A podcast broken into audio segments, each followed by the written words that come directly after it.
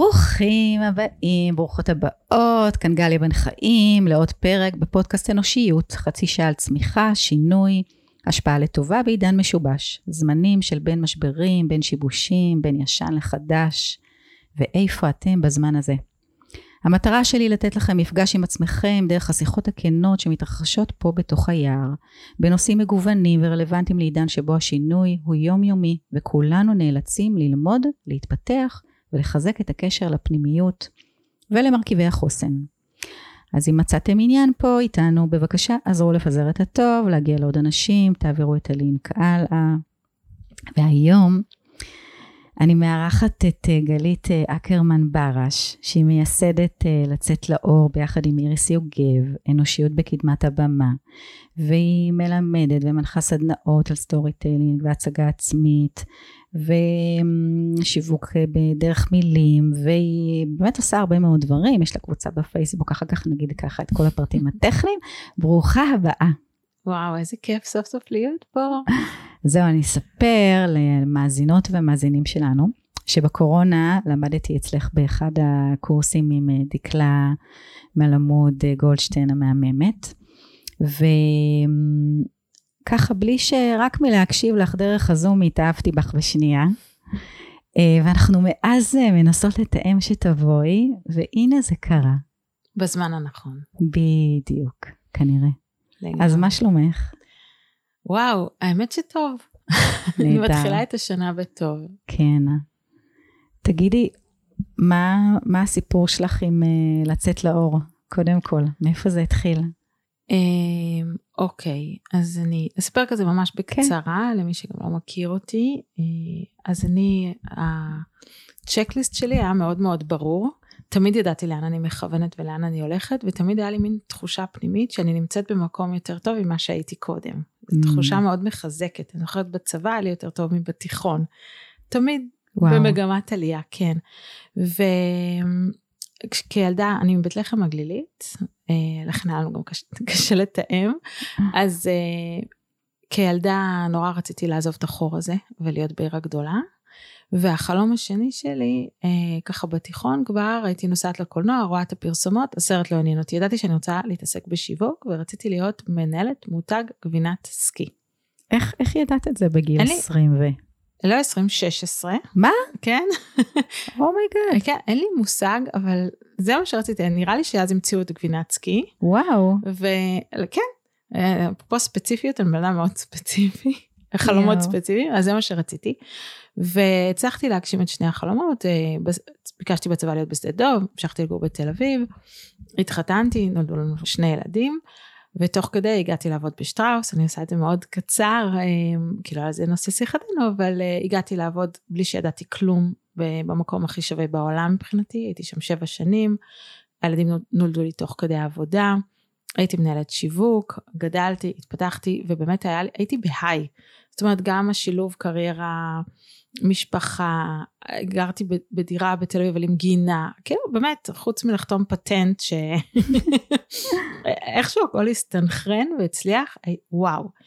אה, ואז אוגוסט אחד, אה, ילדים בחופש, אימא שלי באה לעזור לי, אמרתי לה שאולי כן נחזור למושב, אימא שלי לא מכירה את המילים אולי, ויום אחד, הכל שחור לבן, חודש אחר כך היא הודיעה שהיא מצאה לנו בית, אה, כמה חודשים אחר כך עברנו, ושנה אחר כך עזבתי את שטראוס, ובעצם חזרתי לגור, לגור במקום שרציתי לעזוב, עזבתי את הקריירה שכל החיים חלמתי, ובעצם כל החלומות הגשמתי לא סתם כמו שרציתי, בהכי טופ שיש, ובגיל אה, 30 וקצת אה, מצאתי את עצמי בלי חלומות. אה, זרקתי הכל מאחור וצריכה למצוא את עצמי מחדש, ובפעם הראשונה אני לא נמצאת במקום שהוא יותר טוב מהמקום שהייתי קודם. זאת אומרת, זה נשבר. נפלא. כן. לא הרגשתי ככה. אה, כן, עכשיו תוך כדי כמובן המשכתי, זאת אומרת נולד לי עוד ילד שלישי ובנינו בית ו...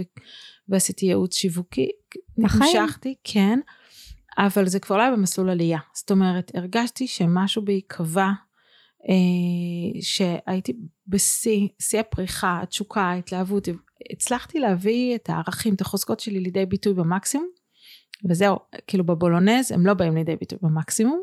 כן, ממש. ממש, וגם אין לי שום אופק, אין עתיד. כי לאן שאני לא מסתכלת, אז אני גרה בצפון, ויש לי ילדים, אז איך אני אפתח קריירה? לא יכולה להיות לי קריירה יותר טובה ממה שהייתה לי, והכל כזה, אה, אין כניסה, אין כניסה, אין כניסה, כן. ואפרופו סיפורים, אה, כל הזמן כשהייתי מסתכלת החוצה, הייתי מחפשת סיפורים שתומכים בגרסה שלי. אה, מכירה את זה? כן, בטח.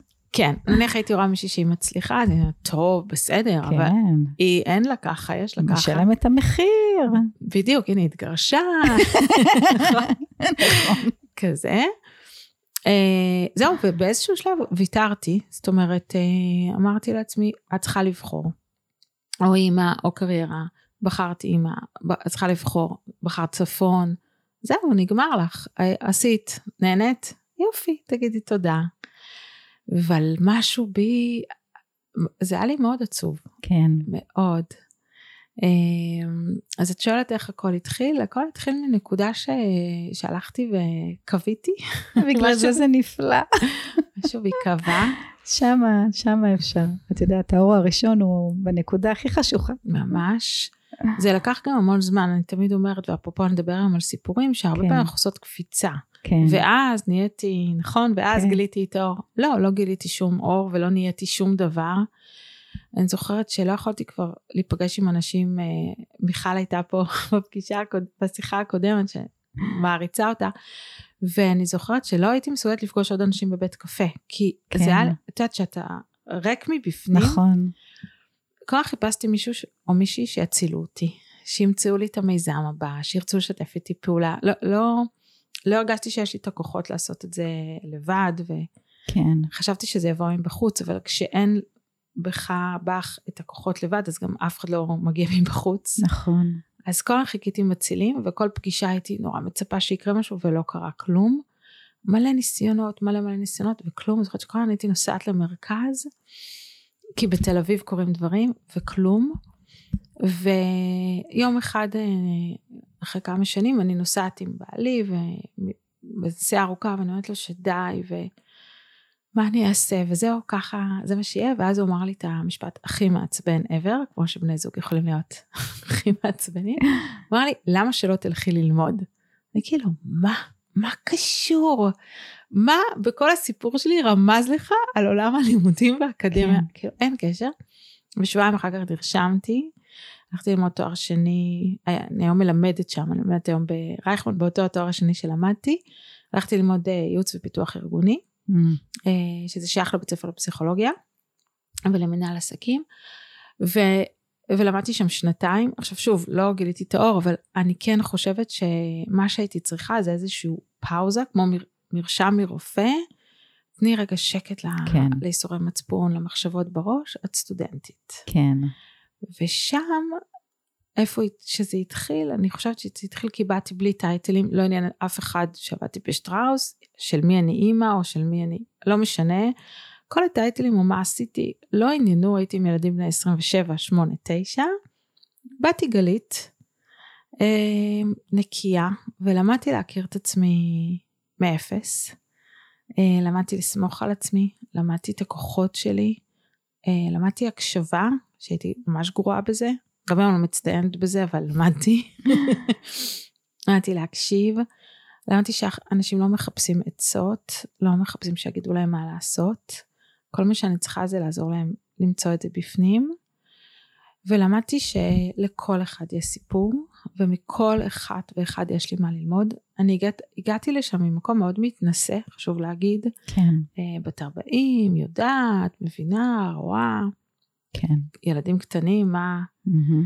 וזה התהפך עליי שם אה, בכמה וכמה נקודות. וכשיצאתי, יצאתי בעיקר עם תחושה של סקרנות לעולם. אה, פרסמתי פוסט שאני עושה סדנת כתיבה אה, בבית לחם, אמרתי מי יירשם, כזה, כל מיני כאלה שלא היה להם נעים. ואז התקשרה אליי מישהי מאורנית, אמרה לי אני באה, אמרתי לה איך תבואי? אמרה אני אסע. אמרתי לה לא הבנתי אבל זה שלושה מפגשים, אני אסע כן. שלוש פעמים. מה? לא הבנתי שהכביש עובר גם כן. בצבא. אז זאת הייתה נקודת ההתחלה, וכשהתחילו להגיע סדנה גרה סדנה, בסופות השנה עשיתי כזה מפגש של כולם, הגיעו 120 נשים לצפון, שזה היה unbelievable. אבל באתי מ... אני יודעת שיווק, אני אוהבת כתיבה, אני למד איך כותבים פייסבוק, אתרים, פוסט אה, הודות, ופתאום גיליתי שמה שמעניין אותי, אני חושבת שגם איתך זה היה כזה בשיחה הראשונה, זה למצוא את הסיפור של הבן אדם. כן. וזה עד היום, מאז עברו כבר 6-7 שנים, זה הדבר שהכי מעניין אותי, לגלות אהה. את הסיפור שלך, יחד איתך, ולראות איך הוא מתחבר אלייך. אוקיי. טוב, קודם כל, מבחינת מי שמקשיב ומקשיבה לנו, אנחנו נמצאים עכשיו ממש בעידן שהוא משובש באמת, שאנשים נמצאים בתחנות של שינוי, או כבר פוטרו, התפטרו, או רוצים להתפטר, ו... ולא יודעים מה לעשות, ונורא נורא מפחדים מהחוסר ודאות, ולא מכירים את עצמם גם. וכן, הטייטלים פה, במיוחד במדינת ישראל, אמרה לי פה איזה מישהי שהתראיינה כאן, שגדלה ב- באנגליה, שרק במדינת ישראל השאלה הראשונה ששואלים בן אדם, זה מה אתה עושה? מה את עושה? ובואי, זה קצת באמת מעוות. מה, מה אתה אוהב? מה אתה אוהב לאכול? מה אתה אוהב, אתה אוהב לטייל? איפה, מה מעניין אותך? מה למדת? מה עניין אותך? כאילו, מי אתה כבן אדם? לא, שאלה ראשונה פה, מה אתה עושה? אז כן, יש נורא חשיבות כזאת לטייטלים, זה, את, כאילו כל מה שאת מספרת זה תחנות ש... זה תחנה שאני עברתי לפני אה, עשר שנים, 12 שנה, משהו כזה. אה, אז אני ממש יכולה להזדהות עם העניין הזה של מי אני, כשאני בעצם לא יודעת איך להגדיר את המה אני, את הטייטל שלי. ממש. אז אה, ככה, יש מלא דברים על לדבר איתך, אבל אני רוצה ל... ככה, אני מתחככת הרבה זמן בשאלה, ואני רוצה איתך לנהל את השיחה הזאתי, שאנחנו באמת, יש המון, ה storytelling הוא כבר בעשור האחרון מאוד מאוד מדובר בכל חזית עסקית, בכל אה, אה, סיפור מותג של ארגון, במותג מעסיק, במותג עובד, בכל המותגים למיניהם. ו, וגם לצאת לאור יש איזושהי יותר לגיטימציה, מה שנקרא להוציא את הכביסה המלוכלכת החוצה. ואני אה, שיתפתי אותך שאין לי איזה סיפור אה, דרמטי בחיים שלי. אה, חוץ מזה שאני בכורה, ואמרתי לך, גם אין לי בעיה להוציא כל מיני מכאובי ילדות מבית הורים, אני הבכורה, זה יש הרבה, מק, הרבה מכות בבכורות. אה, אבל באמת אין לי איזשהו סיפור אה, שהוא, שהוא דרמטי. ו, ואני גם רואה סביבי וקוראת הרבה מאוד אה, פוסטים ומאמרים, ובאמת אני בן אדם חוקר. אפילו בטדים, אפילו ביוטיוב, אנשים שמרצים, מתחילים מאיזושהי נקודת שבר מאוד גדולה בחיים, ואיך הם התרוממו ויצאו מזה. שזה נחמד, זה השראתי, זה וואו, זה מגניב, אבל פייר, אני מודה, ואולי זה שיפוטי מה שאני אומרת, ולא יפה מה שאני אומרת, אני מראש מתנצלת. די, בחייאת, די עם, ה, עם, עם הטרגדיות, כאילו. ואז אני שאלתי אותך, כמי שעוזרת לאנשים לגלות את הסיפורים שלהם, האם אין העצמה של שברים? האם אין אה, הגדלה של סיטואציות בחיים בשביל שיהיה לי מה לספר, בשביל שזה יהיה סקסי, בשביל שזה יהיה וואו, בשביל שזה יהיה השראתי, וזה קצת אה, חוטא למטרה, כי אנשים בעצם, אה, המוח לא יודע להבחין בין דמיון לבין מציאות, והם כאילו מתחילים להאמין גם לסיפור שהם מספרים לעצמם, וחווים כאילו מחדש איזשהו מין אירוע, שכאילו, סליחה, פרופורציות רגע. אז זה ככה נקודת מבט השיפוטית שלי לצהריים הזה. אני יכולה לדבר על זה שלושה ימים, זה לא יודעת איך נכניס את הכל. וואו, אני לא יודעת מאיפה להתחיל. אני אגיד כמה דברים, בסדר? אחד, משפט שאמרה לי פעם אוריאן צ'פלין, שהיא אחת הסטורי טלריות המדהימות שיש, ההבדל בין תרופה לרעל הוא? הוא? המינון. אה, אוקיי? אז גם יש פה עניין של מינונים, אני חושבת שמאוד רואים את זה בריאליטי, אני תמיד אומרת, אה, מספרת סיפור שהבן שלי לפני עשור, יותר אפילו, אמר לי, אמא, אין לי סיכוי להתקבל ל-The Voice, אז The Voice, אז אמרתי לו, למה? כי אתה לא יודע לשיר? אז אמר לי, מה קשור לשיר? אין לי סיפור. גדול. וזה נכון, נכון? נכון. באים למאסטר שף, לנינג'ה, לכוכב הבא, כן. כל אחד זה כזה מוזיקה דרמטית ברקע, ואז מה קרה לו? עברה חרם. נכון. אבל עדיין אני חושבת שיש המון המון מקום לסיפורים, אני חושבת שסיפורים עושים, עשו ויעשו משהו נפלא לאנושות ולאנושיות, שאנחנו פה סביב התמה של אנושיות. אה, אם אנחנו מדברים על דורות קודמים, אבל יש את זה גם היום, זה נדמה שאין, אבל יש את זה המון המון הסתרה. כן. אה, המון בושה, המון אנרגיה כדי שלא יראו, אה, המון כאב במקום הזה שלא מוציא החוצה. אז יכול להיות שיש במקומות מסוימים טיפונת over, אני מעדיפה את ה over מאשר את ההסתרה ואת הבושה ואת האשמה שהופכת אותנו לחברה מאוד מנוכרת ולאנשים שאחר כך סובלים מהתמכרויות ומסטרסים ומפוסט טראומה. אני מעדיפה שצעירים היום ידברו על, על דברים, נכון זה נראה שכולם יש קשב וריכוז, כולם יצאו מהארון, כן. לכולם יש, אה, כולם הלומי קרב, כן. אז יכול להיות שזה לא כולם, זה יכול להיות ש... ומצד שני, שוב אם, אם אני צריכה להגיד מה עדיף, זה עדיף לי. בסדר, בסוף זה מתאזן, אני, בסוף היקום יביא אותנו לאיזון הנכון. אני חושבת שהיכולת קודם כל, לפני לצאת לאור ודעת קהל ולחבר וזה, להבין מה הסיפור שלי, ולמה אני, מי שאני היום איתו, הוא משנה חיים עד כדי כך. זאת אומרת, המקום, אני מביאה אנשים לבמה, אני תמיד אומרת, אני חוקרת את הסיפור שלהם, אבל מבחינתי אחר כך, או שהם ישאירו את הסיפור בצד, או שהם יבחרו לספר ממנו שורה. אבל כשבן אדם עבר דרך הסיפור שלו, זאת אומרת אם את, את אמרת שאת לומדת ימימה, אם את חוקרת את הסיפור עם ההורים שלך ואת הסיפורי ילדות ואת המקום, את הפחד שהוביל אותך שם, את המקום שמצד אחד תקע אותך ועד היום הוא תוקע אותך, כי אין מה לעשות, אנחנו משחזרות את זה, ומצד שני את המקום שהביא את העוצמה שלך ואת כן. ההתפתחות כן. שלך, אם את יודעת את זה עם עצמך, כבן אדם, כשתקבלי פה קבוצה ביער ותדברי איתם, או כש... תובילי את הפודקאסט, את תהיי בן אדם בחיבור שירגישו אותו אנרגטית, סליחה שאני מדברת במילים אולי גדולות, הנוכחות שלך, היכולת שלך להיות נוכחת בעולם ובטוחה בעולם, הוא חלק מזה שאת יודעת מה הסיפור שלך ומי את איתו. ברגע שאני לא יודעת לספר לעצמי את הסיפור, הוא כמה אני משחזרת אותו, וכמו שאנחנו יודעות, אה, הוא משתחזר תמיד נכון. במופעים נכון. יותר אה, קשים. כן. אה, וגם אני המון דברים לא מבינה, אני לא מבינה למה זה נורא קשה לי, או נורא מכעיס אותי, כן. ולמה זה נורא מפחיד אותי. וזה, את יודעת, זה כמו פיל שהולך וגדל. ברגע שאני יודעת איפה הפילים הלבנים, ואני מדברת עליהם, שוב, לא, אני לא אומרת, לא חייב לצאת בטד-טוק עכשיו על הפיל הלבן הזה, אבל זה מייצר שקט, זה מייצר נוכחות וביטחון, ואני אגיד עוד משהו, המקום שאת מרגישה שהוא לא נוח לך, שעושים, אה, אני קוראת לזה סיפורי שואה לתקומה. הייתי ככה ותראו אותי היום, הייתי ככה, כל הסיפורי מהפך, אז, אז אחד, יש קפיצה בסיפור. זאת אומרת, הרבה פעמים אנשים מדברים על המשבר, ואז איך הם היום כוכבי על חלל. כן. ו... בגלל זה לי היה נורא חשוב בסיפור, שאגב, לא איזה סיפור דרמטי שאני סיפרתי, כל הזמן להגיד לך, ולא ראיתי את האור, וזה לא לקח יומיים.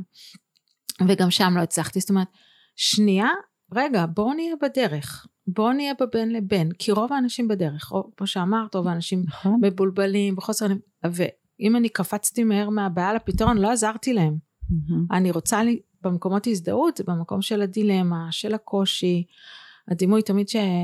היה לי באותה תקופה זה שאני זורקת אבן למים, נכון יש תמיד מעגלים? כן. ואין מעגלים, היא שוקעת. זה מה שהרגשתי. שאני מתאמצת וחושבת על רעיונות וקובעת ולוקחת כן. אבן, זורקת למים והיא שוקעת. וזה דימוי קשה. נכון. זה קשה. ו- ונורא רציתי, כי ככה זחקתי מעצמי שפעם, שאני עושה משהו, ואז הוא מוביל לעוד משהו ולעוד משהו ולעוד משהו. כן, ולא היה. ואני חושבת שזה גם מה שקשה היום ברשתות החברתיות, שאנחנו רואות אנשים שנורא מצליח להם, זה לא שהם נחים ושותים אה, מוחיטו, אבל הם עושים קצת וקורה הרבה, ואנחנו עושות הרבה ולא קורה אפילו קצת, וה... וזה סתירה בט' ובת', כאילו זה נורא נורא נכון. אלים, קשה. ובגלל זה כשאנשים מספרים את הסיפור, אני תמיד מתעקשת איתם, שנייה, רגע, אל uh, תקפצו לי, בוא נהיה שנייה בבוץ. מה, מה היה שם? מה עשית? תן לי רגע איך הרגשת. עכשיו זה לא צריך להיות דברים נורא דרמטיים. זה, אז זה הדבר הראשון שאני חושבת שהוא מייצר קצת את הקושי, שאנחנו הרבה פעמים גם רואים אפרופו ריאליטי, כן.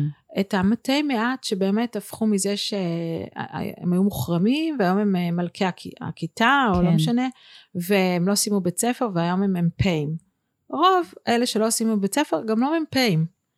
ומשהו ב, בלנרמל את זה, שאני עדיין מתמודדת עם אותו קושי, אז אולי אני קצת יותר בטוב, אבל לתת uh, קצת לאפור מקום ולא רק לשחור וללבן. והדבר השני, שאני חושבת שנורא קשה לקהל, זה מסכנות וקורבנות. ואני חושבת שזה גם מה שקשה לך. זאת אומרת, כן. אני, קשה לנו להיות במקום שבן אדם מעצים את הטרגדיה והופך את עצמו לקורבן. מסכנות זה משהו שמרחיק קהל, אוקיי? ולכן כש, כשאורזים סיפור להרצאה, לספר, לסדנה, וואטאבר, צריך גם לקחת ממנה איזושהי פרספקטיבה, איזשהו זום אאוט, אוקיי? לאבד את זה קודם, ואז להגיש את זה לקהל. ולהגיש את הקהל מהמקום של לקיחת אחריות. זאת אומרת, ההורים שלנו תמיד אשמים. Mm-hmm. זה אקסיומה. אני לא מעמידה אותם לדין על הבמה, זה לא, לא רק שזה לא מעניין, זה לא רלוונטי. נכון. זה לא רלוונטי. הייתה פעם הרצאה שהכנו, שהיא התחילה את ההרצאה ואמרה, אני רוצה להציג לכם את הנאשמים, נאשמת מספר אחת, נאשמת היה כזה בבדיחה, נאשם מספר שתיים, אבל סבבה. אוקיי. Okay. אבל בסוף, מתוך הסיפור הזה, אני לוקחת אחריות על, אני מספרת אותו מנקודת המבט של הילדה, לא של היום שלי הגדולה הקורבנית, אלא של הילדה, מה חוויתי, ולאן הוא לקח אותי. ומה הבנתי שם, ומה למדתי, ומה הרגשתי, אבל יש פה איזשהו טוויסט של היפוך, קודם כל להבין שגם הסיפורים הקשים. אחרי זמן, נתנו לנו המון כוח, המון עוצמה. נכון. מאוד יכול להיות שלא היינו בוחר, בוחרים בהם, כן. ממש, אבל עדיין, הם, בזכותם, נכון. כן. עכשיו, לא צריך להתייחס אליהם כמו שעשיתי במבט בעיניים במין השטחה וזלזול, לא, לתת להם מקום, אבל ממקום של לקיחת אחריות על הסיפור. זה חלק ממני. נכון. לאהוב אותו. זאת אומרת, ברור. לאהוב את הילדה שם בת השבע. חד משמעי. ולא להגיד, אוי, זה שטויות מה שעברת, על זה את מתבכיינת? שאימא שלך אה, אה, זרקה לך את הבגדים מהארון אה, החוצה למרפסת? אוי, נו באמת, לא. לתת מקום לילדה הזאת, שזה היה בשביל השבר. אבל איזה יופי שהילדה הזאת מתוך זה למדה. והבינה, נכון. והיא גם מבינה גם מאיפה אימא שלה הגיעה למקום נכון. הזה. אז זהו, אז, אז יש פה שני דברים.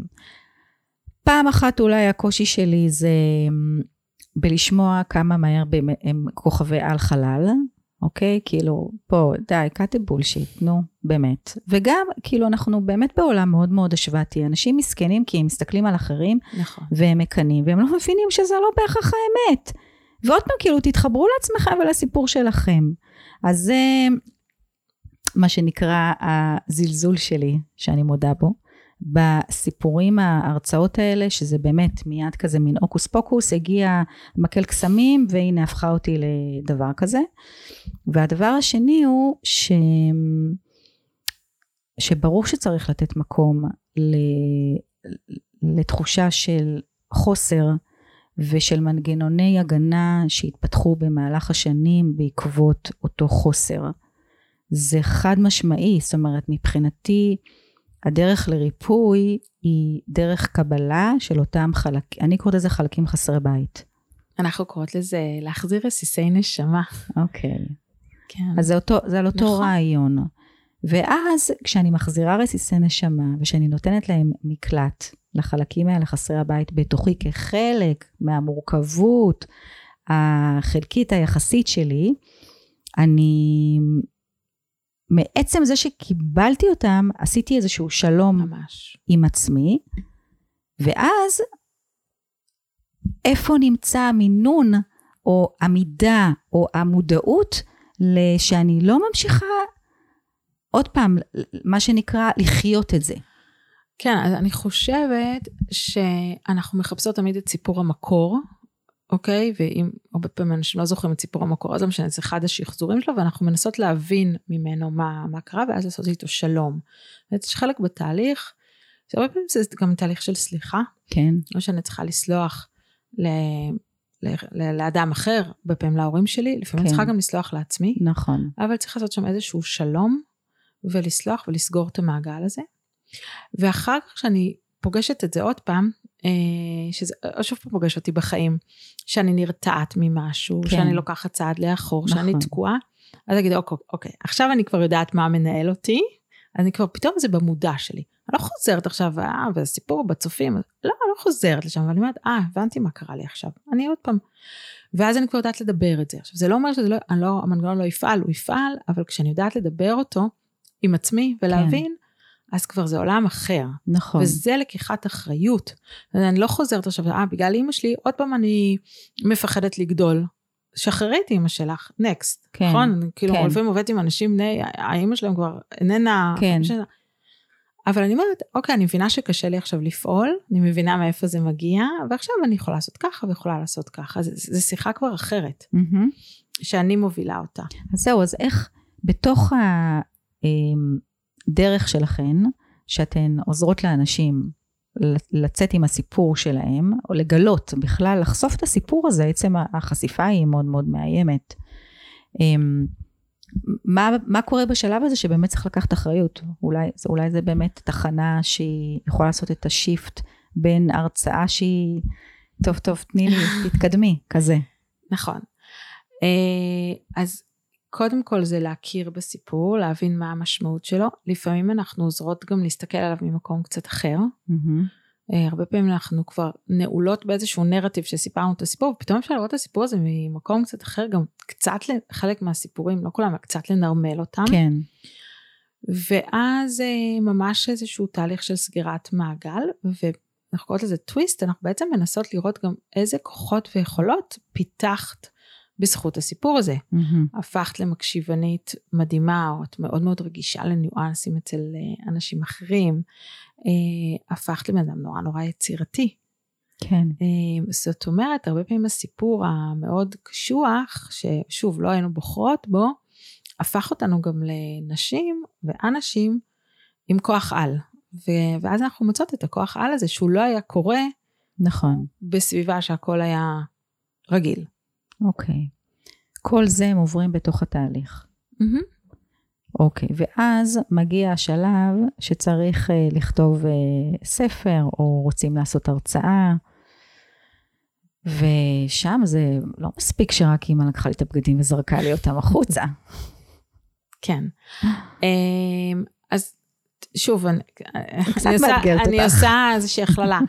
אנחנו מלוות באמת אנשים לבמה, פחות אני מלווה בכתיבת ספר, אבל נעשה איזושהי הכללה. כן, הרבה אנשים שבאים אלינו, הם באים גם להרצאות מקצועיות, בסדר? לא לאו דווקא לסיפורים אישיים, יש איזה מנעד, Mm. זאת אומרת, יש אנשים שעברו איזשהו סיפור אישי והם רוצים לצאת כהרצאת השראה, יש אנשים שרוצים לעשות הרצאה מקצועית. בדרך כלל זה מיקס, אוקיי? אז אני אגיד את שתי הקצוות, נניח, ניקח את זה אישי ומקצועי. אז בהרצאה אה, השראה, הרבה פעמים אנשים באים כי הם קרה משהו, לפני שמונה כן. שנים, חמש שנים, ארבע שנים, ואני חושבת שמה שקורה בתהליך, שהם מבינים שהסיפור לא מתחיל במה, במה שקרה להם לפני חמש שנים. מהמם. לפעמים מה שקרה גם לפני חמש שנים הוא נורא נורא מעניין עכשיו כי אנחנו בתוך זה, אבל בראי כן. הזמן הוא כבר לא כזה משנה. זאת אומרת, זה כמו אנשים שמספרים על כל התמודדות, סליחה עכשיו על ה... זה, אבל עם מחלת הסרטן. נכון, אני לא צריכה עכשיו דוח מחלה כקהל, כן. ואז עשינו את הטיפול הזה, ואז התייעצנו עם הרופא הזה, ואז עכשיו, הם נמצאים כל כך בעולם הזה, שזה כל עולמם, וזה כבר לפרטי פרטים. עוד עשר שנים אתם תבינו שזה לא העניין, ואז אנחנו בכלל חוזרות אחורה. מהמם. כאילו על הבן אדם שהיית לפני התאונה, המשבר, הכל זה.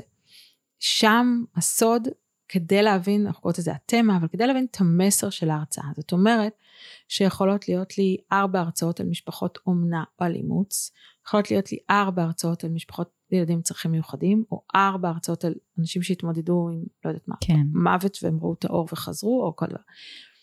אוקיי, אבל זה לא אותן הרצאות. כי הרצאה אחת תהיה על המקום של אה, לדבר על הכל, נניח, שאנחנו מדברים על הכל. הרצאה אחת תהיה על המקום שאני בטבע מוצאת את הכוחות שלי. הרצאה אחת תהיה על אה, איך אה, מוזיקה עוזרת לי לתקשר עם אנשים. כאילו, דברים שלא קשורים כאילו לסיפור שבאתי. הסיפור חיים, קורות החיים, הוא לא הרצאה. מהמם. ההרצאה היא בעצם, או כל המסר שלי, התמה שלי, זה להבין לאיזה מקום אני באה לעולם. מהמם. וזו כמו איזה מסננת שעוזרת לי להבין איזה סיפורים אני אכניס ואיזה סיפורים לא.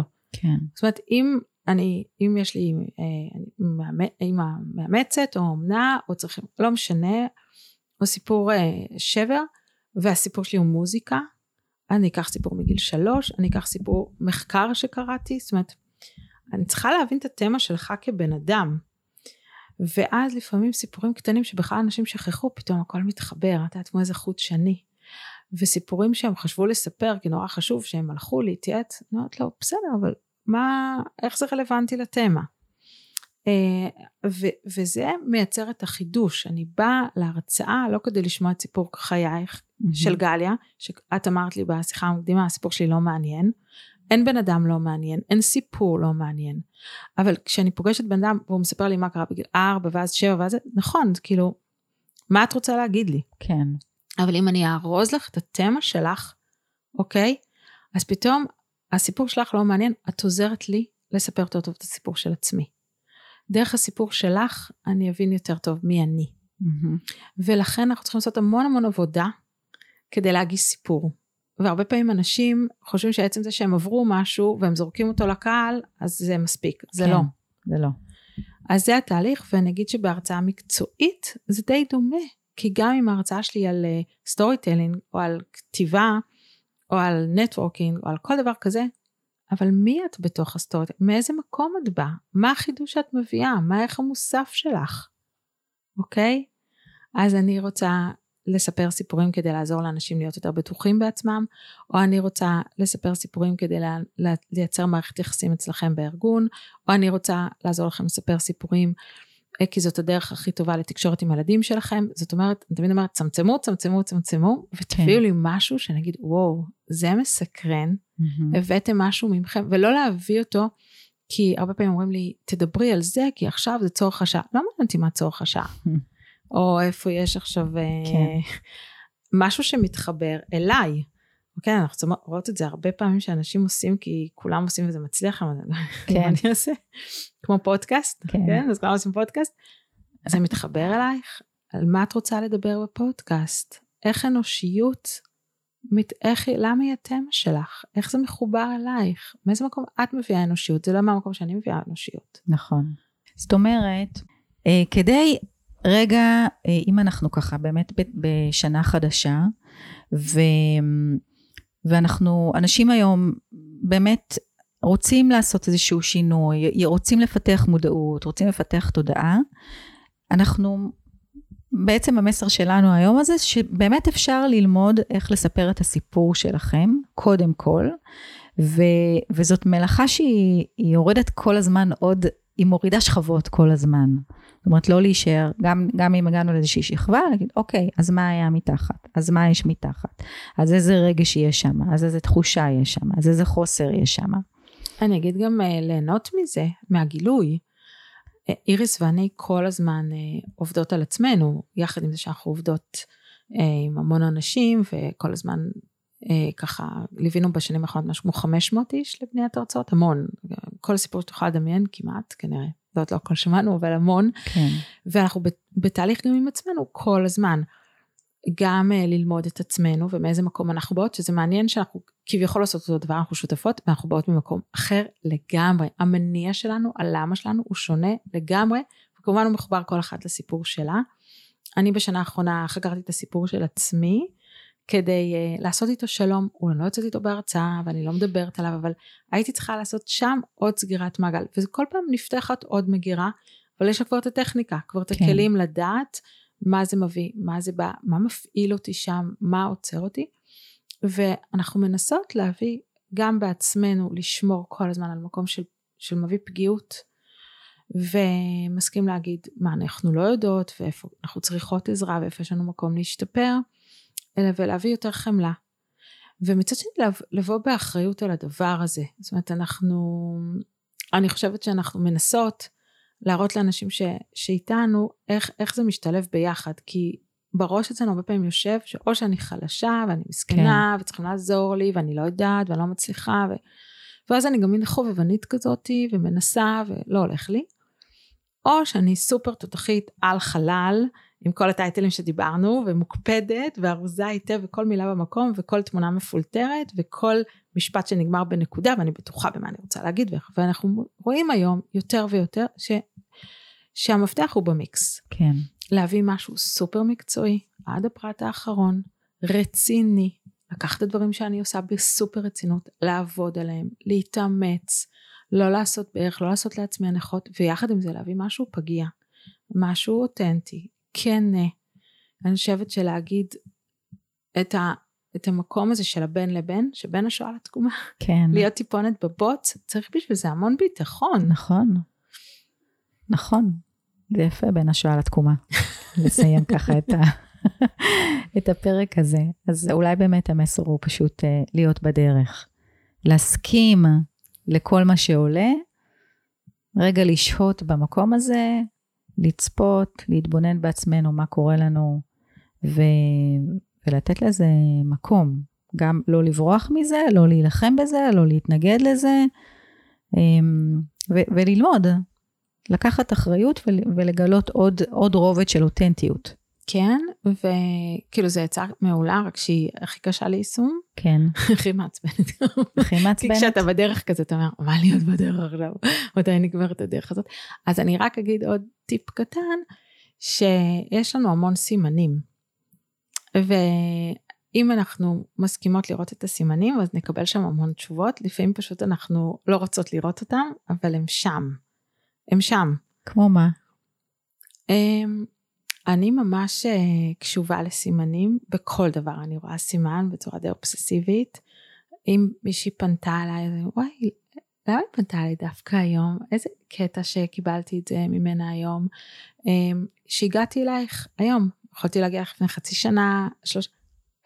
וואי, למה נפגשנו דווקא היום לדבר על הדבר הזה? אז בכל מקום אני בוחרת שנייה להשתאות, אפרופו אמרת המילה כן. הזאת, להתפעל, שזו מילה שאני נורא אוהבת. הנה, זה קרה עכשיו, עכשיו איריס ואני רצינו לעשות את זה משהו והוא לא יצא לפועל, ואמרתי לה, וואו, איריס זה כנראה כל כך לא צריך לצאת עכשיו, כאילו, אני באמת אבל לא אומרת את זה כדי להרגיץ, כן, ואני מאמינה, מאמינה בזה. מאוד. ואז אה, זה מדריך לי את הדרך, זה נותן המון שקט, המון אה, רוגע, אז זה ככה, כן. להסתכל. אוקיי. טוב, אני לא מאמינה שנגמרנו הזמן. גם.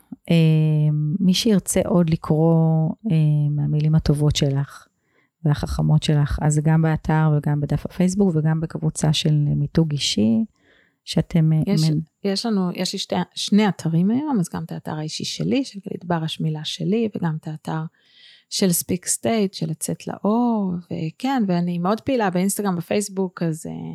אז אפשר קל למצוא אותי, כן. קל למצוא. אפילו בלינקדאין. אוקיי, אנחנו מאחלות לכם, לכן, אה, מה שנקרא ללכת ולחקור היום קצת על הסיפור שלכם, לגלות עוד אה, הפתעות, עוד יכולות, עוד אה, כוחות, עוד דברים אה, ככה שיכולים, אה, אה, מה שנקרא, לעזור להוביל את הדרך קדימה. ו... ונהניתם ולקחתם, תעבירו הלאה. תודה ולהתראות. תודה רבה.